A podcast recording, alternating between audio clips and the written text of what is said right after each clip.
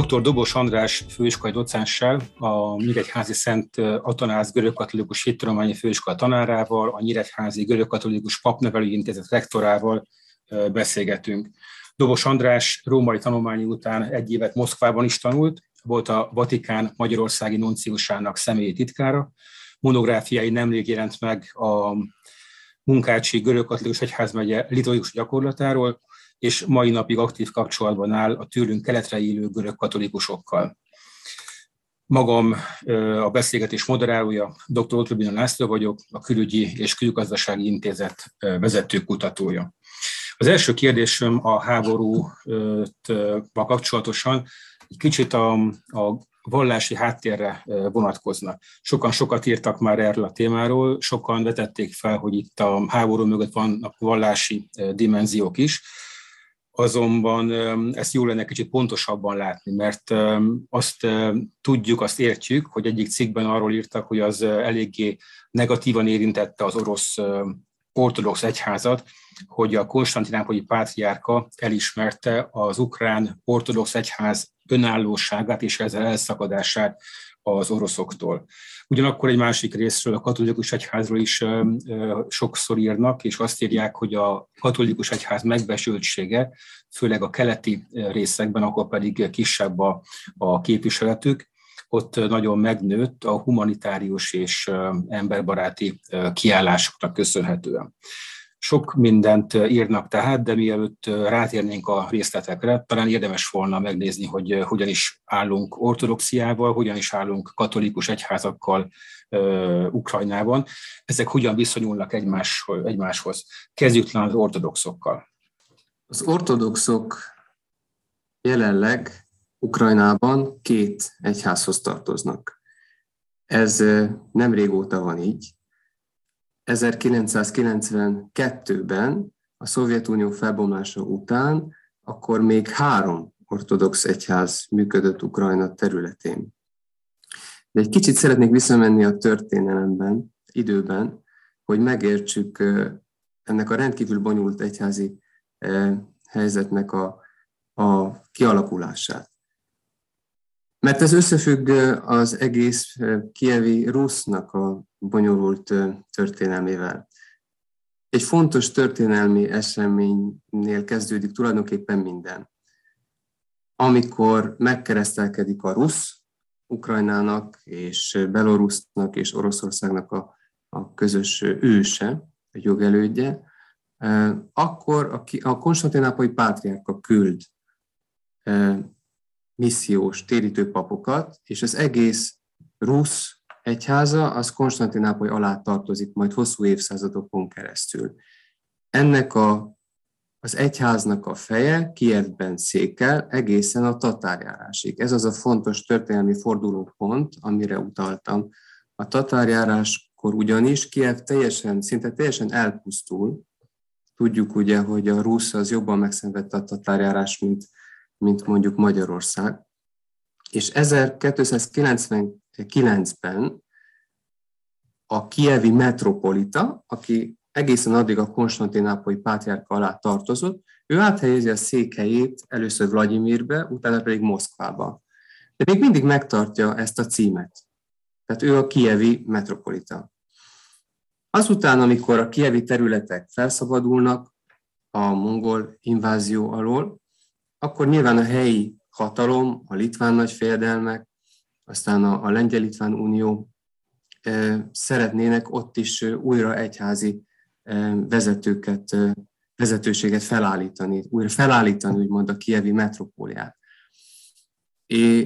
Idővel tehát két központ alakul ki, a moszkvai és a kijevi, és vannak olyan időszakok, olyan évtizedek vagy századok, amikor párhuzamosan is már működnek kijevi metropoliták. Az egyik Moszkvában, a másik pedig Kijevben, vagy valahol ezeken a nyugati területeken. 1596-ban ez a nyugati rész, ez aztán, amely a Lengyel-Litván Unió alatt él, ez az egyházi rész, ez egyesül Rómával. Ezután pedig a konstantinápolyi pátriárka ismét felállít itt Kijevben egy patriarkátust, bocsánat, egy metropóliát, egy kievi metropóliát, tehát már háromfajta egyházról beszélhetünk a 17. században. Tehát ezzel csak azt akarom mondani, hogy a mai helyzet az egyáltalán nem előzmények nélküli, hanem nagyon is régi időkre tekint vissza.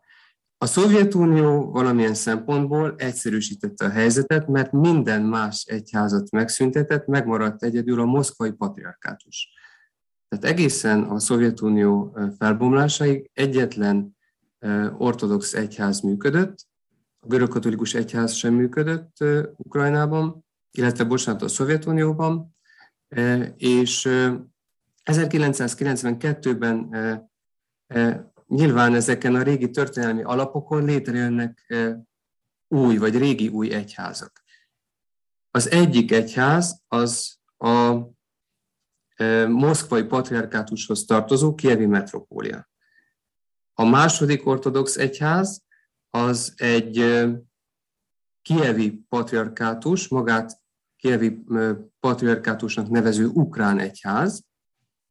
A harmadik pedig az úgynevezett autokefál egyház, amely nem ismeri el sem az egyiket, sem a másikat, nemzeti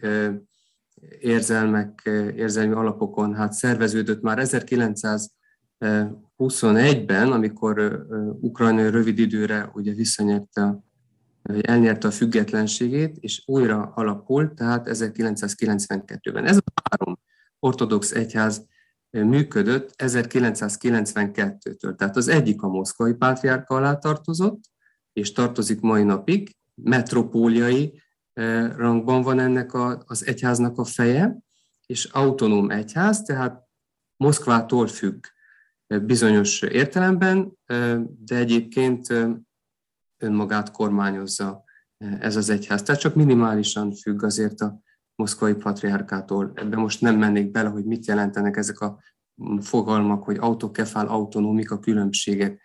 Az autokefália azt jelenti, hogy az egyház fölött senkinek már nincsen semmiféle befolyása. Az a legmagasabb szerveződés, az autokefál. Tehát 1992-ben volt, visszatérek ide, a moszkvai patriarkátushoz tartozó kievi metropólia, a kievi ortodox egyház, amelyet Filaret pátriárka vezetett, és volt egy autokefál, magát autokefálnak nevező ukrán ortodox egyház. Ez a három ortodox egyház működött egészen 2018-ig, amikor egy zsinaton decemberben, 2018 decemberében létrejött az új ukrán ortodox egyház, tulajdonképpen egyesült a két ukrán egyház, jóformán ukrán nemzetiségű híveket magába tömörítő egyház, és néhányan csatlakoztak a moszkvai patriarkátus püspökei közül is ez az újonnan létrejött egyházhoz. Ezt az egyházat aztán 2019. januárjában elismerte a konstantinápolyi pátriárka, megadta Tomoszt, ez a híres dokumentum, amelyet annyiszor idéztek egyházi környezetben, a Tomoszt, amelyel a függetlenségét elismertem a konstantinápolyi pátriárka ennek az egyháznak, és az új ukrán, mondhatnánk, egyesült egyháznak az élére került Epifán püspök, metropolitai rangban. Tehát jelenleg 2022-ben két ortodox egyház működik Ukrajna területén. Az egyik a moszkvai pátriárka alá tartozó metropólia, kievi metropólia, a másik pedig az autokefál, immár önállóságot elnyert ukrán ortodox egyház, amelynek az élén szintén egy metropolita áll. Tisztázni kellene, hogy mit jelent metropolita és mit jelent pátriárka, mert ugye használja a kifejezéseket, de nem biztos, hogy minden hallgató tisztában vele. Ugye autokefáliát azt tisztáztuk már, mi a különbség pátriárka, mi a különbség metropolita, és miért van joga egy pátriárkának, a konstantinápolynak elismerni egy másik pátriárkátust, vagy akár létrehozni, miért áll ő a többi fölött, ha a többi fölött áll. Hát talán ezzel az utolsóval kezdem, nem mindenki szerint van joga a konstantinápolyi pátriárkának elismerni egy másik egyház önállóságát, autokefáliáját, vagy autonómiáját, ez egy fokkal alacsonyabb önállóság, hanem éppen az orosz egyház szerint csak egyetemes zsinat dönthet ez ügyben. A metropólia és a patriarkátus között elsősorban hát kronológiai értelemben van különbség. Metropoliták azok tulajdonképpen a római birodalomban már léteztek, tehát a kereszténység korai századaiban a római birodalom szervezeti egységeinek megfelelően jöttek létre az egyházi egységek, és ezeknek a fejei voltak a metropoliták. Aztán később kiemelkedett néhány egyházi központ, egészen pontosan először 3, Róma, Alexandria és Antiochia. Ezeknek a városoknak a fejeit kezdték el pátriárkának nevezni. Később ehhez csatlakozott Jeruzsálem is. És aztán az idők során, amikor önállósultak újabb nemzeti egyházak, akkor megkaphatták ezt a rangot. Alapvetően magukat kezdték el ezek az egyházfők pátriárkának nevezni. Így a moszkvai pátriárka is például, aki, mint mondtam korábban, kievi metropolita volt, áttette a székhelyét először Vlagyimirbe, aztán Moszkvában. 1448-ban már kikiáltották tulajdonképpen a függetlenségüket, az orosz egyház, olyan értelemben, hogy nem várták meg, míg kineveznek számukra egy metropolitát Konstantinápolyból, hanem megválasztottak ott Moszkvában egy metropolitát, aki azután 1589-ben hát már pátriárkai rangot kapott. Ez először mindig egy saját kezdeményezés, és aztán ezt a moszkvai pátriárkát is idővel elfogadta valamikor a többi egyház, elsősorban a konstantinápolyi pátriárka. Tehát jelenleg a kérdése válaszolva, a pátriárka méltóságban ugyan megelőzhet egy metropolitát, de egy metropolita ugyanúgy lehet egy egyháznak a teljes jogkörrel bíró feje, mint egy pátriárka. Még ehhez társul, ehhez a fogalompárhoz az érsek. Ez is lehet, tehát ezek tulajdonképpen történelmi okból létrejött különböző elnevezések, de bármelyik egy érsek, egy metropolita, egy pátriárka is lehet teljes önállósággal, vagy teljes jogkörrel bíró feje valamelyik helyi egyháznak. Jelenleg tehát az ukrán ortodox egyháznak a feje, Epifán metropolita, ő egy teljesen önálló egyházat vezet. Míg a moszkvai patriarkátus alá tartozó kievi metropolita feje, Onufri metropolita, ő valamilyen értelemben függ a moszkvai patriarkától és patriarkátustól. Ezek szerint akkor az ukrajnai ortodox egyház feje nem patriárka, csak metropolita, de autokefál. Igen. Lehet-e olyan párhuzamot hozni, hogy megértsük a metropolita és a pátriárka közti különbséget, azonosságot, hogy mint a római katolikus egyházzal, mint az érsek és a pápa között? Hát egészen más viszony áll fenn keleten pátriárka és metropolita között, mint nyugaton érsek és pápa között. Mert a nyugaton a pápa és az érsek között joghatósági függés áll fönn. Minden érsek függ a pápától. Nyugaton mindenki, minden püspök, minden érsek, minden metropolita, akárhogy is nevezzük őket, a pápától kapja kinevezését. Keleten egyáltalán nem. Keleten minden autokefál egyház az egy önálló egyház, senki kívülről nem szólhat bele a belső ügyeibe, ha csak egyetemes zsinat. A kérdés az, hogy ki hívhat össze egyetemes zsinatot. A római birodalomban egyszerű volt, mert a császár hívott össze egyetemes zsinatot. Ma ez nem olyan egyszerű kérdés, hogy ki hívhat össze egyetemes zsinatot, kinek van joga. Egy egyetemes zsinatnak lenne joga mondjuk egy egyháznak valamilyen szinten a belügyeibe beavatkozni, de egyébként semmilyen más külső hatalom nem engedhet meg interfér magának. Köszönöm. Akkor nagyjából látunk tisztán az ortodoxia területén. Mi a helyzet a római katolikusokkal Ukrajnában? Római katolikusok jelen... Vagy inkább katolikusokkal, talán így jobb a kérdés. Mert hogy háromféle katolikus csoport létezik Ukrajnában. A római katolikusok, akiknek 7 egyházmegyéjük van, ha nem tévedek, Lemberg központtal, Lembergi érsekséghez tartoznak ezek a... Érseki tartományba tartozik ez a 7 egyházmegye. Nyilvánvalóan eredetét tekintve az ehhez tartozó hívek korábban lengyel származásúak voltak jóformán, ma már ez nem így van feltétlenül. Ide tartozik egyébként a munkácsi római katolikus püspökség is, e 7 egyházmegyek közé. Aztán vannak a görög katolikusok, akik a legnépesebbek itt a katolikus táborban. Az ukrán görög katolikus egyház 1596-ban jött létre egy unió révén. Az unió az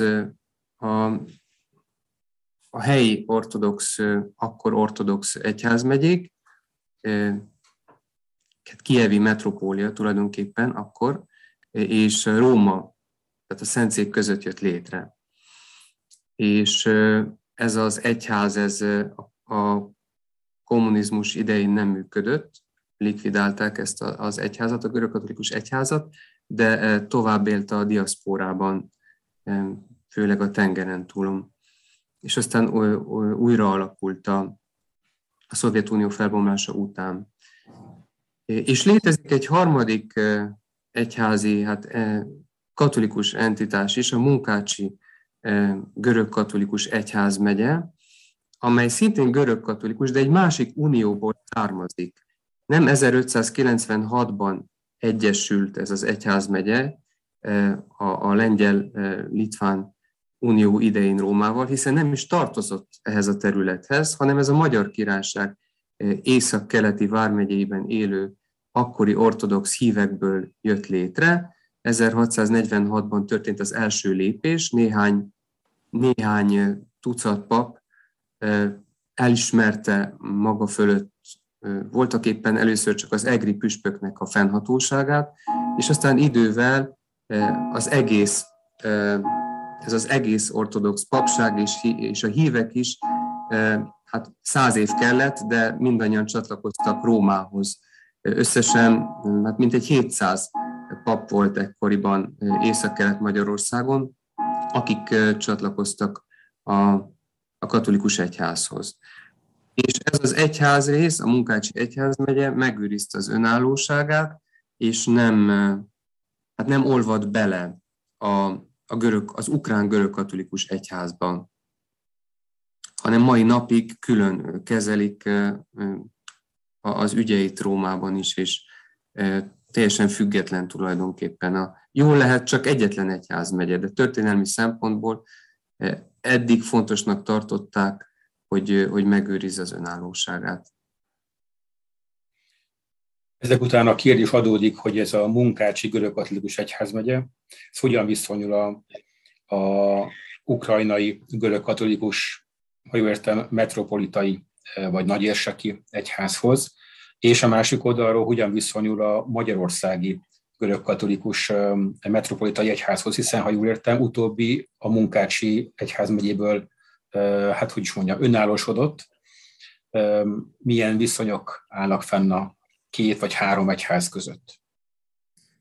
Így van, tehát a magyarországi görögkatolikus egyházmegyék valamiképpen anya egyházmegyékként tekintenek a munkácsi egyházmegyére, hiszen a munkácsi egyházmegyéből jött létre aztán 1818-ban először az eperjesi egyházmegye, aztán 1912-ben jó részt a munkácsi egyházmegye parókiáiból jött létre a hajdúdorogi egyházmegye. Ez utóbbiban aztán voltak olyan egyház községek is, amelyek nagyváradi egyházmegyéből kerültek ide, tehát nem kizárólag a munkácsi egyházmegye egyházközségeiből, parókiáiból jött létre, a hajdúdorog ide jó részt abból. Tehát a magyarországi görögkatolikus egyház anya egyház megyeként tekint a munkácsi görögkatolikus egyházra, de jogilag semmiféle kapcsolata a két szervezet között nincs, a két egyházi szervezet között nincsen. Független, mind a kettő egyház ugyanazt a jogi státuszt élvezi, tehát úgy hívják ezt katolikus szempontból, hogy saját jogú egyház. Azért saját jogú, mert a közös kánonjogon túl kidolgozhat magának egy saját egyházi jogrendszert is. A munkácsi görögkatolikus egyház megye és az ukrán görögkatolikus egyház között szintén nincsen jogi kapcsolat, mint mondtam. Nem, a munkácsi püspök, amennyire tudom, nem tartozik a hierarchák tanácsába, illetve a legfőbb egyházi vezetőket tömörítő szervbe. Tehát párhuzamosan él a két egyházi szervezet egymás mellett Ukrajnában. A Szentszéknek az a törekvése és kívánsága, nem ebben az esetben, hanem általában az a kívánsága, hogy egy ilyen saját jogú egyház minél magasabb szerveződési szintet érjen el. Egy püspökség, egy egyházmegye önmagában az alapja mindennek. Egy metropóliához legalább 3 püspökség szükséges. Amennyire tudom, voltak ilyen tervek a munkácsi egyházmegye esetében, hogy több egyházmegyét létrehoznának, és azt aztán fölemelnék metropóliai rangra, de jelenleg feltételezem, a háborús helyzet az nem kedvez annak, hogy ilyen terveken egyáltalán dolgozzanak. Így viszonyulnak egymáshoz ez a 3 görögkatolikus valóság, tulajdonképpen párhuzamosan mind a 3 ugyanazt a jogi státuszt élvezi. Minél magasabb, a katolikus egyházról beszélek, minél magasabb egy egyházi szerveződés, annál több a joga, tehát annál a saját jogrendszerében annál több privilégiumot élvez. Tehát míg például a munkácsi egyházmegyében most széküresedés van, mert 2 évvel ezelőtt meghalt a megyés püspök, Milán Sasik püspökatya, úgy ott várnak arra, hogy a Szentszék római pápa kinevezzen egy püspököt. Hogyha az ukrán görögkatolikus egyház valamelyik egyházmegyében meghal egy püspök, vagy lemond, nyugdíjba megy, akkor nekik joguk van oda püspököt választani, a megfelelő szervnek ott joga van választani. A Szentszék az megerősíti ilyen esetben a választást. Köszönöm. Akkor tulajdonképpen, ha jól értem, a keleti egyházaknál van egy olyan egyházszervezési elv, hogy nemzeti alapon vagy országhatárokhoz igazodnak az egyházak. Igaz, ez egyrészt a görög katolikusoknál is, úgy lézem, és másrészt pedig az ortodoxoknál is, ha jól láttam. Attól függetlenül, hogy milyen szintű vezető, milyen szintű beosztású vezető áll az egyház élén. Ezek után kérdés, hogyha tényleg bennük van ennyire, főleg az ortodoxokban, hogy egy nemzet, egy vallás, vagy egy egyház, inkább így fogalmazni, akkor emiatt tekinthető esetleg vallásháborúnak az orosz ortodox egyház szempontjából, hogy az ő területéhez tartozó egyház egy részét kiszakították az ő joghatósága alól tulajdonképpen. Tehát az orosz ortodox egyházból az ukrán ortodox egyházat elszakították, önállóvá tették, és esetleg emiatt lehet-e vallásháború, mint vallásháború, ilyen motivációja a háborúnak? Nem nevezném semmiképpen vallásháborúnak ezt a háborút, mert az igazi vallásháború az különféle vallások között folyik. Itt pedig egy vallásról van szó, mindannyian magukat kereszténynek vallják, és a keresztség ezeket a keresztényeket, ezeket az egyházakat összeköti. Mindannyian egy keresztségre is vezetik vissza magukat. Vlagyimir nagyfejedelem megkeresztelkedésére. Úgyhogy vallásháborúnak ilyen értelemben nem nevezhető. Ami azt illeti, hogy egy nemzet, egy egyház, ez egy leegyszerűsítés. Inkább azt mondanám, hogy egy állam, egy egyház, de egy állam tömöríthet magába számos nemzetet is. Ugye Kirill pátriárka ezt maga módján mindig hangsúlyozza, hogy itt többféle nemzetről van szó. Tehát az orosz ortodox egyházba tartoznak a mi nyelvrokonaink is, akik hát legalábbis formálisan ortodoxok, a antimansik is az orosz ortodox egyháznak a tagjai, jól lehet ők nem orosz nemzetiségűek. Itt a birodalmi, tehát a modell az mindig a régi római birodalom, amely egyetlen egy birodalom volt, és egyetlen egy egyház, ahol tulajdonképpen sokszor a garanciát a hitben éppen nekünk ez egy bizarr dolog, de épp a császár volt az, aki mondjuk összehívta az egyetemes zsinatokat. Nem hívta volna össze a császár az egyetemes zsinatokat, akkor nem is gyűltek volna össze mondjuk a püspökök a birodalom különböző helyeiről. Úgyhogy az, hogy egy nemzet, egy egyház, ez már egy kicsit azért az újabb kornak az ideológiája, és semmiképpen nem tartozik az eredeti keresztény egyháztan képébe, vagy nem illeszkedik az ekleziológiába, így mondjuk az egyháztant tudományos szóhasználatban. Úgyhogy én nem tekinteném ezt semmiképpen vallásháborúnak. Nyilvánvalóan az, hogy jelenleg különböző egyházakhoz tartoznak tehát különböző egyházak működnek ezen a területen, ez hatással van persze a mentalitásra, és kiélezheti a helyzetet.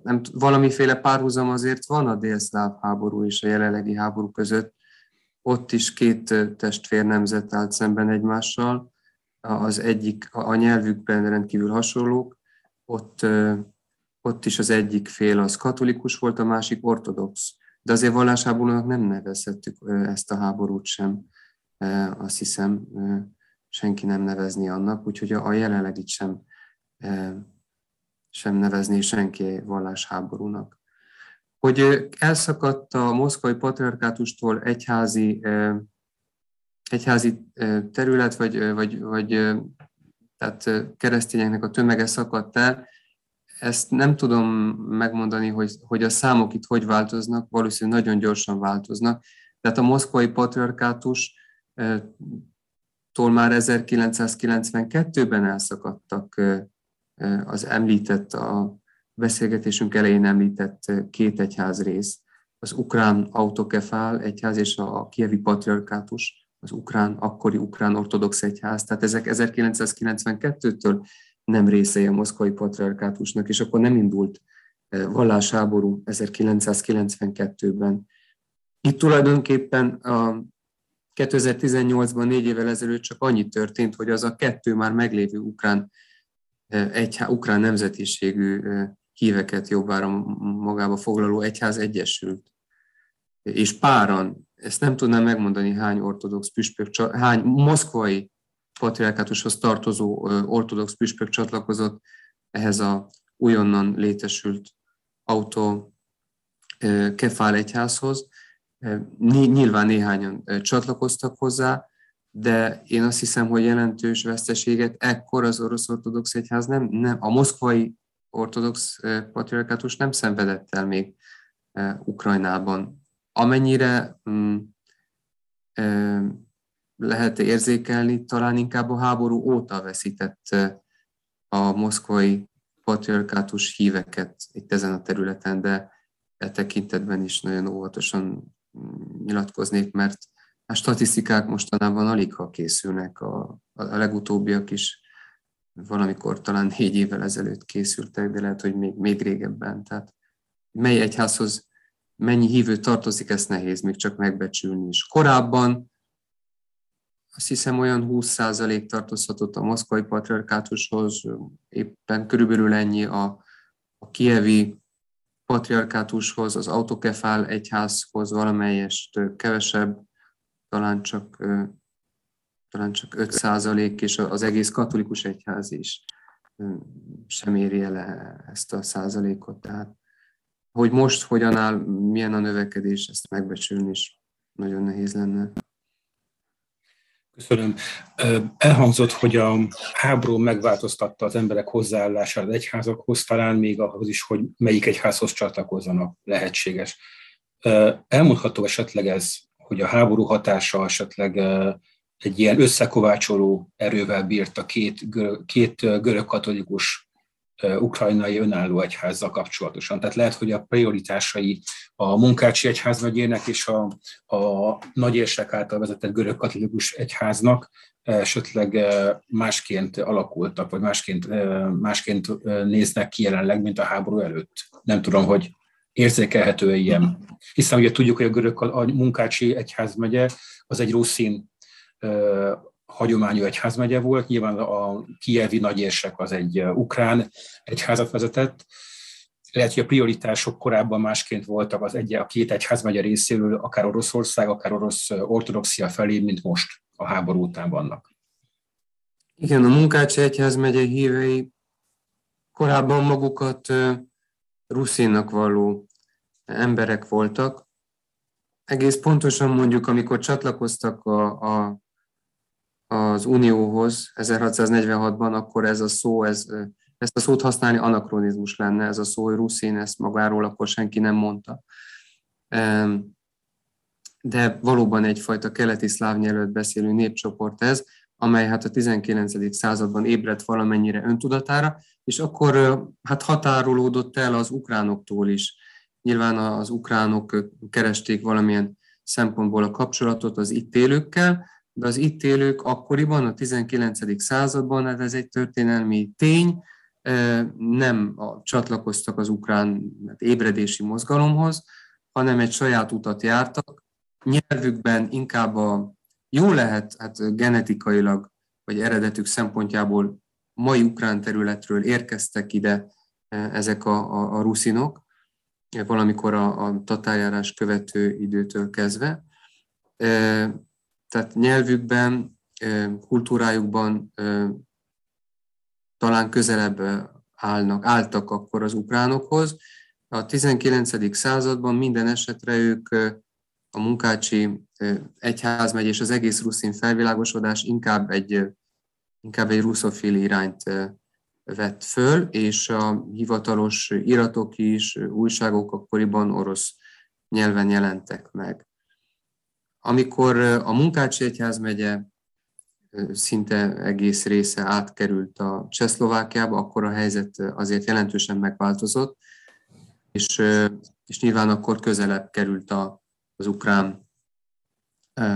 ukrán egyházhoz ez az egész egyházi valóság, és amikor pedig aztán likvidálták a görögkatolikus egyházat, akkor mind a kettő egyház, görögkatolikus egyház megszűnt létezni, mind az ukrán, mind a Munkácsi Görögkatolikus Egyházmegye. Amikor újra alakultak ezek az egyházak, akkor az ott élő papságban, hívekben megvolt még az az öntudat, hogy ők egy saját egyháznak a tagjai. A nyelvükben is azért még sok sajátosságot megőriztek. Ma viszont a népesség annyira keveredett már Kárpátalján, hogy nehéz ezt is megmondani. Főleg az utóbbi évben, amikor rengetegen érkeztek a kárpátaljai területre belső Ukrajnából menekültek, és ott letelepedtek. Tehát, hogy milyen lesz a jövője ennek az egyháznak, azt nem tudjuk megmondani. Hogyha nyilván idővel elveszítik ezt az öntudatukat, a saját történelmükre való büszke öntudatukat, nyilván érthető okokból, azért mert egyszerűen keveredik itt a lakosság, a ruszin nyelvet és felváltja már az irodalmi ukrán, lassan-lassan talán, hát akkor nyilván át fogják értékelni a helyzetet az életékes döntéshozók. Jelenleg, ami mindenképpen szembetűnő különbség, talán a legfontosabb, hogy a munkácsi görögkatolikus egyház templomaiban a liturgiát ószláv nyelven végzik.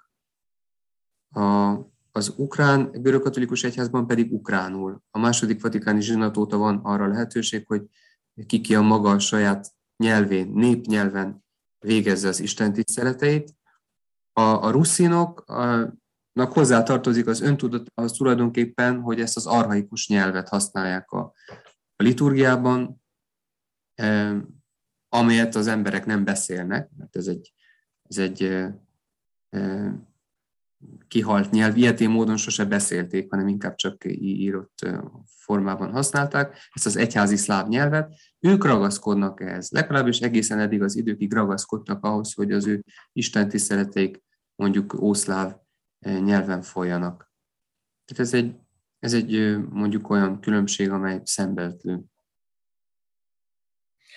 Köszönöm, aztán kimerítettük most már a ukrajnai keresztény egyházak taglalását, úgyhogy térjünk is rá konkrétan néhány kérdésre, amik felmerültek a háború kapcsán, és vallási összetevőt is mutattak. Az első, talán legfontosabb ilyen kérdés volt, amikor Magyarország az Uniónál elérte, hogy Kirill pátriárka lekerüljön a szankciós listáról.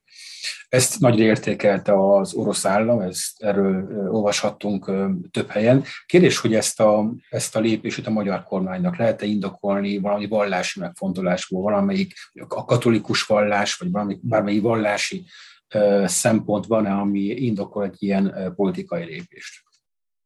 Olyan értelemben indokolja, hogy Kirill pátriárkának vannak itt hívei, hiszen van orosz ortodox egyházmegye Magyarországon, vagyis a Moszkvai Patriarkátushoz tartozó egyházmegye, amelynek ugye jelenleg Hilarion a vezetője. Hogyha mondjuk a magyar kormány így jár el minden felekezetnek, amelyet Magyarországon beegyeztek a vezetőjével, akkor ez gondolom következetes. Önmagában véve viszont a moszkvai pátriárka, tehát rá nem tekinthetünk úgy, mint mondjuk a római pápára, akinek hívei az egész világon vannak, hiszen ott a moszkvai pátriárka tevékenysége jobbára ahhoz az országhoz kötött. Ez ugye egy ortodox egyháztani elv, hogy lehetőleg egy adott államban egy egyház működik. Úgyhogy neki mondjuk olyan sok külföldi látogatása és útja, mint a római pápának nincsen és nem is volt. Tehát bizonyára egy szimbolikus tett a magyar kormány részéről. Valójában erre a moszkvai pátriárkának azt hiszem, hogy szüksége alig van, mert hogy ő nem eddig sem nagyon utazott. Természetesen tesznek mondjuk udvariassági látogatásokat egymásnál az ortodox pátriárkák, mondjuk nem tudom, a jeruzsálemi, az antiokiai, a moszkvai, ezek nyilván meglátogathatják, egymást akarják, de tulajdonképpen nem ugyanaz az eset, mint a római pápa esetében, akinek az egész világon vannak hívei, és minden katolikus egyház az ő fennhatóság alá tartozik, és minden katolikus egyház helyi vezetőit ő nevezik ki, mint pápa. Tehát, hogy indokolható-e vallási szempontból, erre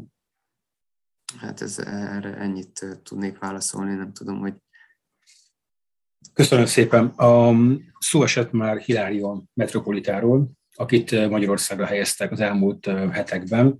Ő az ortodox egyház kvázi második emberén számított, Kirill pátriárka utódaként is emlegették, és én csak olyan kommentárt láttam, ami úgy értelmezte, hogy büntetésbe helyezték Magyarországra, lefokozták, elvették a ottani funkcióit, megfosztották a rektorságtól, az érseki székétől, és ide helyezték Magyarországra, ahol mintegy 30 000 hívő él, és hát ugye messze van a központtól, tulajdonképpen ez egy büntetés volt számára. Nem tudom, hogy jobban ismerve a viszonyokat, rektor úr is úgy látja, hogy ez az egyetlen helyes értelmezés. Vannak más értelmezések is. Nyilván nekem nem tisztem, hogy más egyházaknak a belügyeibe beleszóljak, vagy beleavatkozzam. Én csak azt tudom elmondani, amiket olvastam és hallottam, értelmezési lehetőségeket. Ha önmagában azt nézzük, hogy távol kerülni egy központtól, az nem mindig száműzetés. Távol kerülni egy központtól, bármiféle központtól, az lehet egy misszió is. Lehet egy küldetés is. Tehát így módon Hilarion metropolitának a budapesti kinevezése erre lehet úgy tekinteni is, mint egy újabb küldetésre. Éppen mivel Magyarország hozzáállása némileg nagyobb mozgásteret biztosít, mint más államoknak a hozzáállása. Ha az ő személyes érdekeit nézzük, akkor ezt megint csak nem lehet feltétlen, vagy nem kell úgy interpretálni, mint büntetés vagy bukás, de ehhez nem kell, azt hiszem, hogy nagy rálátás az egyháznak az életére, hogy lássuk azt, ha valaki egy ilyen éles helyzetben távol van a központjától, akkor ez a későbbiekben számára mondjuk azt is jelenti majd, hogy úgy mondjam, kimaradt olyan döntésekből, amelyek az ő személyre később rossz fényt vethetnének. A háború idején nem a tűzfészek közelébe lenni, az a későbbiekben az ő személyre nézve nem feltétlen rossz. Sőt, azt hiszem, ez lehet pozitív értelemben tekinteni. Úgyhogy értelmezési lehetőségek, azt nyilván nem tudjuk, hogy milyen személyi ellentétek vagy érdekek eredményezték ezt az ügyet, nem is a mi feladatunk, hogy ebbe belelássunk. De objektíven nézve az, hogy ő most távol van az egyházi központtól, ez lehet, hogy az ő egyházára nézve is áldásos, mert az egyik legnagyobb minden értelemben vezetője az orosz ortodox egyháznak, és általában az ortodox egyházak közül is az egyik legkiválóbb főpap. Tehát lehet, hogy itt többet tud tenni az ő egész egyházáért, mint otthon tett, és az is lehet, hogy a későbbiekben ez a kiküldetése vagy áthelyezése neki nem lesz a rovására. Köszönöm. Beszéltünk Kirillről, beszéltünk Hilárionról, említsük meg Ferenc pápát is, hiszen Ferenc pápa sokszor beszélt már a háborúról. Korábban azt helyezte kilátásba, hogy Kijevbe utazna, aztán utána ezt visszavonta. A napokban arról beszélt, hogy Moszkvába és Kijevbe is elutazna. Ez mindenképpen egy ilyen váltást jelentene, hogy korábban csak Kijevbe, most már Moszkvába és Kijevbe is utazna. Jól látom-e, hogy ez egy váltást jelent. Esetleg összefüggésbe hozható-e azzal a ténnyel, hogy Ferenc pápa kijelentés szerint nem zárható ki az sem, hogy ezt a háborút kiprovokálták, úgymond. Vagy másként magyarázható-e az egyház diplomáciát ismerve, az, hogy egy kis váltás következett be Ferenc pápa kijelentéseiben? Bevallom, hogy nem követtem az utóbbi időben ezeket az utóbbi napokban az ő kijelentéseit, és a korábbiakkal kapcsolatban sem vagyok biztos, hogy mikor és hol beszélt ő az elközelgő látogatásairól. Amit azt hiszem, hogy biztosnak vehetünk, hogy a pápa csak akkor megy egy idegen országba, hogyha őt oda hívják, és ennek a hívásnak három összetevője van. Egyrészt kell, hogy őt meghívják hivatalosan az adott állam részéről, kormányfő vagy az elnök, szükséges, hogy a helyi egyház is hívja, tehát az ottani katolikus egyház, vagy görög katolikus egyház, tehát a katolikusok meghívják a püspöki kar, vagy a görög katolikus püspökök szinódusa, és szükséges az is, hogy az adott országban élő más felekezetű keresztények, elsősorban ortodoxok, ha nem is intéznek hivatalosan meghívást, de legalábbis ne támasztanak akadályt, vagy ne tiltakozzanak. Mert hogyha ez a konstelláció nincs meg, ennek a három tényezőnek az együttállása, akkor fel sem merül, hogy a pápa valahova elutazik. Tehát a Szent Atya kifejezheti az ő óhaját a szívében, hogy ő neki egy álma, hogy ő elutazzon mondjuk Moszkvába, de hogyha nem hívja meg az elnök, nem hívja meg a pátriárka, vagy legalábbis nem moszkvai pátriárka nem egyezik bele, akkor ez teljesen hipotetikus. Amikor János Pál pápa, II. János Pál 2000-ben végig akarta járni Szent Pál apostol útját, az ő missziós útját, ebben a jubileumi évben ez egy terve volt neki, hogy végiglátogatja azokat a helyeket, ahol Szent Pál az első keresztény közösséget alapította, akkor ő bejelentette, hogy ellátogat Athénba. És akkor az ottani ortodox egyház részéről először elég éles ellenállás váltott ki.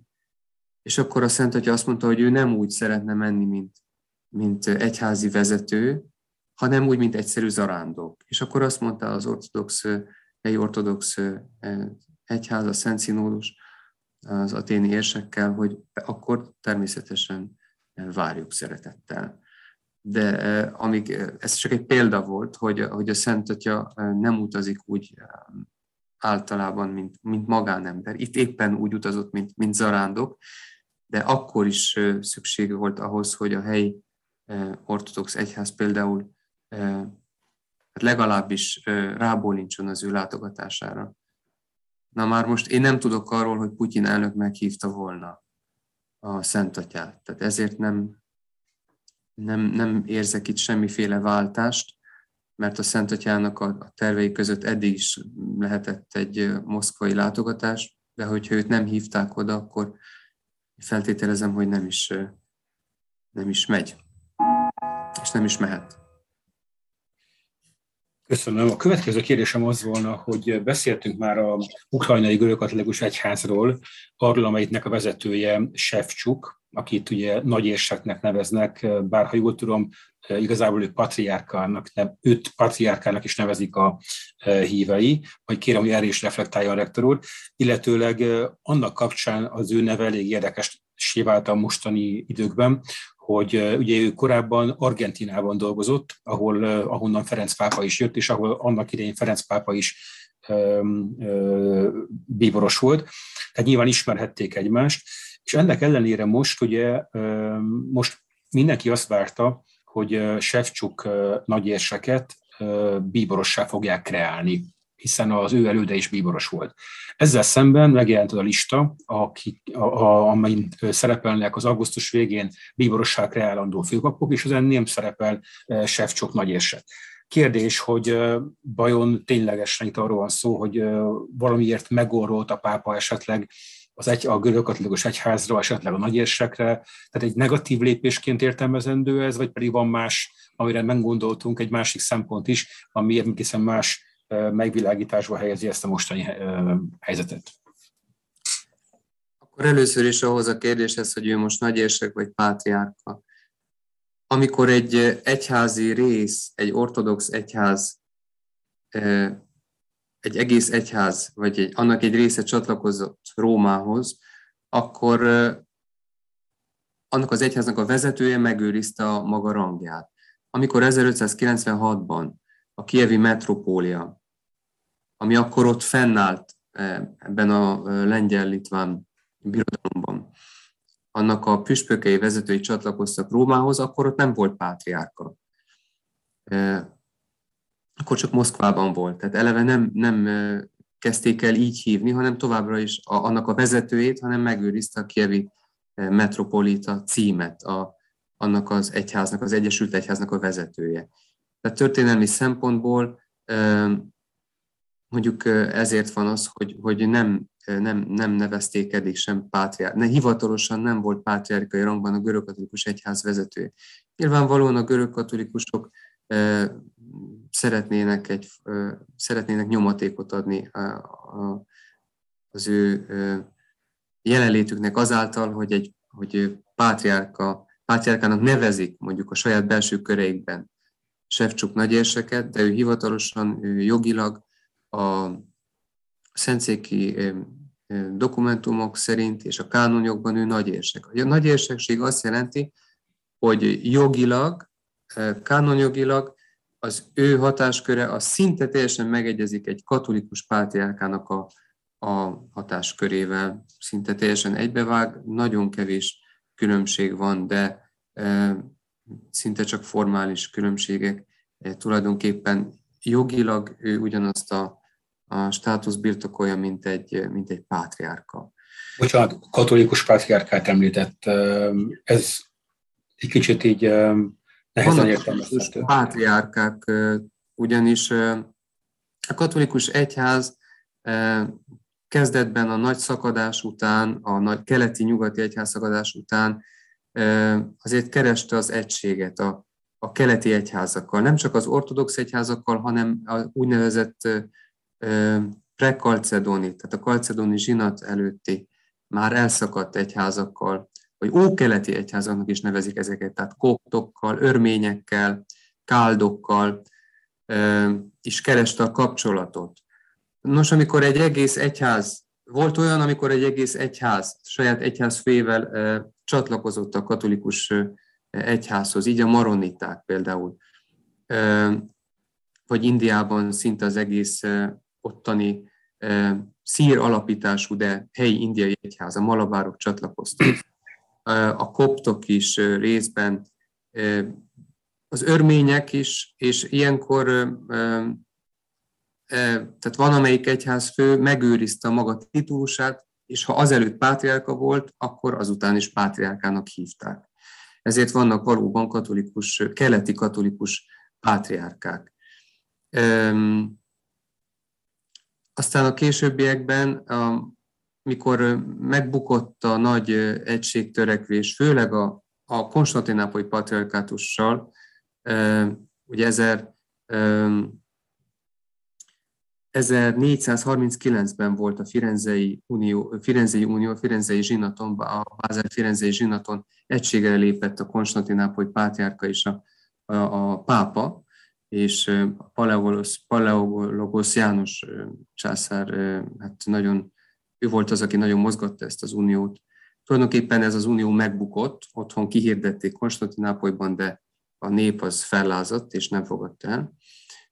Ezek után a katolikus egyház egységpolitikája kicsit megváltozott, és az akkori elképzelés szerint legalább kis egyház részeket, hogyha hajlandók voltak áttérni, akkor befogadtak.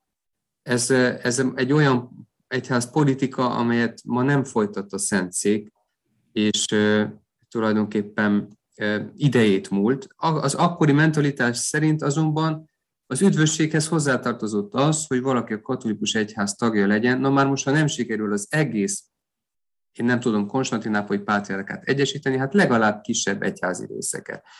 Ilyen volt az az egység is, amelyet úgy hívtunk, az az unió, amelyet úgy hívtunk, hogy Breszti Unió, amelyben a kijevi, vagy nyugati, tehát ma ukrajnai, korábban nyugati rusz területén lévő egyházi részek csatlakoztak Rómához. Ha nem sikerült az egész moszkvai patriarkátus mindenestül unióra léptetni, akkor legalább rész egyházakat. Ilyen volt az Ungvári Unió, amelyben az a kezdetben néhány tucat ortodox pap csatlakozott az unióhoz. Ezek részuniók, így hívjuk ezeket, és nyilvánvalóan a katolikus egyház azért annyira volt érzékeny, hogy nem nevezett ki minden egyes ilyen pici részegyház élére egy pátriárkát, mert az ökumenikus szempontból azért nem segítette volna mondjuk a nagy egységnek az ügyét. Ezt elég bonyolultan és hosszan mondtam el, de ezért vannak katolikus pátriárkák, és ezért van az, hogy mondjuk az ukrán görögkatolikus egyháznak a fejét hivatalosan nem hívják pátriárkának, mert ott nem az egész egyház egyesítése történt meg, hanem csak egy részegyháznak az egyesítése. Ami azt a kérdést illeti, hogy ő miért nem kapott bíbort, Sefcsuk, Nagyérsek, hát ezt megint csak a Szent Atya tudja, de ő 2011 óta, hogyha jól emlékszem, azóta ül a nagyérseki székben. Tehát azóta volt több, nem tudom hány bíborossá kreálás, úgyhogy ez nem egy újdonság, hogy ő nem lett most bíboros. Lehet értelmezni úgy is, szintén mint egyfajta mellőzését Sefcsuk érseknek, de lehet másként is értelmezni ezt. Legalább én még kétféle interpretációt tudnék mondani. Az egyik az, hogy ő egy saját jogú egyháznak a feje. A bíborosi kollégium, a bíborosok, azok tulajdonképpen funkcióját tekintve az a pápának a tanácsadó testülete, aki kezdetben az első századokban nem is feltétlen voltak ugye püspökök, pláne nem egyházfők. Lehettek diakónusok köztük, és lehettek papok is. A pápa saját városának a klérusából választott magának tanácsadókat. Később kapcsolódott ez aztán nagyobb püspöki székeknek a viselőihez, vagy tulajdonosaihoz. De egy keleti egyház, amely saját jogú, amelynek van egy saját egyház fője, hogyha az bíborossá nevezik ki, az ekleziológiai szempontból, egyháztani szempontból kicsit problémás, mert ő nem lehet a pápának a tanácsadója, hiszen ő a pápával ilyen módon egy másik önálló egyháznak a feje.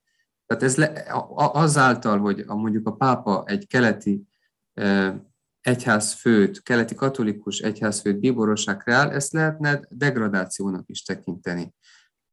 Mert ők többek, mint tanácsadók. Ők a saját egyháznak a fejei. Azon túl van egy másik interpretációs lehetőség is. A Szent Atya egyáltalán nem követi azt a hagyományt, amelyet az előző pápák. Tudniillik, hogy bizonyos püspöki vagy érseki székekben ülő püspökök vagy érsekek automatikusan azáltal, hogy oda lettek kinevezve, megkapják a bíborosi rangot. Ez hosszú időn át így volt az egyházban. A Szent Atya ezzel szakított, Ferenc pápa olyan kicsi egyházmegyéknek is kinevezte a püspökeit bíborosokká, amelyek tulajdonképpen az egész egyház politikai szempontból mondjuk kevésbé jelentősek. És olyan nagy székeknek a püspökeit nem nevezte ki bíborosnak, mint Milánó vagy Velence. Milánó vagy Velence az elmúlt 20. században 5 pápát adott, és sem Milánó, sem Velence püspöke, érseke jelenleg, Velencének ráadásul pátriárkája van, ugye ez egy katolikus, nem keleti, de régi katolikus cím, őket mai napig nem nevezték ki bíborosnak. Tehát lehet, hogy a Szent Atyának a szándéka az, hogy ő tényleg egy tanácsadó testületet szeretne maga köré, amelyben a súlyt az nem az adja meg, hogy milyen nagy egyháznak, hány milliós lélekszámot számláló egyházmegyének valaki a vezetője, hanem hogy ő neki magának milyenek a kvalitásai, a tulajdonságai. Én elképzelhetőnek tartom, hogy ez egy tudatos lépés így a Szent Atya részéről, és egyáltalán nem azért tette ezt, hogy megsértse a nagyérseket, hanem egyszerűen neki más a felfogása a bíborosi kollégiumról. Köszönöm. Végül utolsó kérdésként egy talán könnyedebb hírt szeretnék, hogyha segítene rektor értelmezni. Nem olyan régen hallottuk azt, hogy a magyar kormány misebort szállított Ukrajnába. Sokan ezt komolytalan lépésként, akár viccesként és kínosként is értelmezték, mondván, hogy miért nem humanitárius segítséget ad a magyar kormány, miért pont misebort szállít. Ugyanakkor a kommentelők között megjelent egy olyan hang, hogy ha összevetjük más vallás hagyományaival, például a zsidó vallási előírásokkal, akkor mindjárt látjuk azt, hogy tulajdonképpen mennyire fontos az, hogy megfelelő minőségű, a liturgiához szükséges kellék, ilyen értelemben a misából is ott legyen, hiszen enélkül nem végezhetőek a vallási szertartások. Hogyan látja ön ezt a kérdést, mennyire tekinthető ez komolytalan, vagy komoly lépésnek a magyar kormány szempontjából, mennyire segíti ez egy háborúban álló ország keresztény közösségét? Hogy ez híradás részévé vált, azt nem tudom, hogy mennyiben jó vagy rossz, éppen mivel a megfelelő magyarázat nélkül eléggé félre lehet értelmezni az ilyen lépéseket. Az igaz, hogy a katolikus egyházban a misebornak garantáltan tisztának kell lennie, tehát nem lehet akárhonnan beszerezni, hanem csak olyan pincészetektől, vagy olyan helyekről, ahol garantáltan nem adnak az adalékanyagot, stb. Tehát vannak bizonyos előírások, még hogyha nem is annyira szigorúak, mint mondjuk a kóser étkezés esetében, de valójában bizonyos előírásokhoz tartja magát a katolikus egyház. Tehát az nem járja, hogy egy mondjuk római katolikus pap bemegy a boltba, és bármelyik üveget leveszi a polcról. Nyilván háborús helyzetben ez abszolút megengedett, és Gulágon annak idején a papok miséztek olyan módon is, hogy szőlőt, mazsolát áztattak vízbe, és annak a levét préselték ki. Tehát háborús helyzetben minden megengedhető. Ilyen értelemben az, hogy misebort küld a magyar kormány, ez nem életmentő, még csak nem, az egyház számára sem, mert valószínű, hogy még be tudnak szerezni egyébként is máshonnan misebort, hiszen import az még működik talán az országban, bár maga az ország nem nagy szőlőtermelő, és pont a déli vidékek azok problematikusak, tehát Odessa és a Krím voltak a nagy bortermelő vidékek. Gondolom, hogy ezek itt most nem folyik, legalábbis ebben az évben alig, ha lesz szüret. Úgyhogy magában tényleg nem egy olyan cselekedet, amely nélkül mondjuk megszűnnék az istentisztelet a katolikus egyházban, de egy szép gesztus, amennyire tudom, ezek a miseborok, ezek egyházmegyei adományok, tehát magyarországi egyházmegyék saját pincészetükből ajánlották föl, és inkább én ebben látom az értéket, hogy ki azt adja, amit ő maga megtermelt. Hát ez a legszebb gesztus, amit tehetünk mások felé, hogy azt, ami a miénk, leginkább a sajátunkból adunk valamit oda. Hát egy egyházmegyének azért egy egyházmegye nem állít elő sok dolgot, valószínű Magyarországon az egyetlen, amit sok egyházmegye előállít tényleg, az a misebor, és ilyen értelemben mondjuk egy szép gesztus, hogy a Magyarország egyházmegyék ezt felajánlották, és biztos, hogy segítség, mert még ha lehet is bort kapni, nem tudom most, hogy miket árulnak az üzletekben, de nyilvánvalóan egyszerűbbé teszi a helyi papságnak és a híveknek a liturgikus életét. Köszönöm szépen rektor úrnak a beszélgetést, jó hosszúra nyúltunk, de azt gondolom, hogy fontos volt kielemezni ilyen mélységben a történéseket, a hátteret, a történelmet, annak érdekében, hogy megértsük a viszonyokat. Remélem, hogy még egy ilyen beszélgetés nem fog sor kerülni, amennyiben ugye ez a háború bezáródik, és hamarosan véget érnek a problémák. Bízunk ebben, amennyiben nem, és amennyiben újabb aspektus lesz, amit vallási szempontból érdemes ezt kommentálni, akkor lehet, hogy mi visszatérünk a beszélgetéshez, de ahogy mondtam, mind a ketten, mindannyian bízunk abban, hogy hamarosan véget ér a háború. Köszönjük szépen rektor úrnak még egyszer, és mindenkinek viszont jót kívánunk!